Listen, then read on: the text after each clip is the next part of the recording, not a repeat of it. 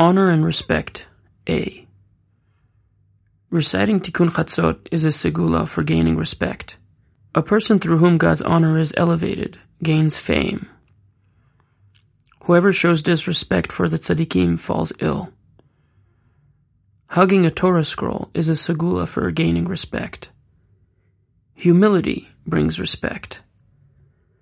There are times when a person receives respect and prestige in the merit of a member of his household. A person who says, I have not sinned, is viewed by everyone with contempt. Most of the embarrassment that a person suffers is on account of the sins of his youth. An unquenchable thirst is a sign of diminished honor. Whoever saves a Torah scroll from being destroyed is rewarded with honor.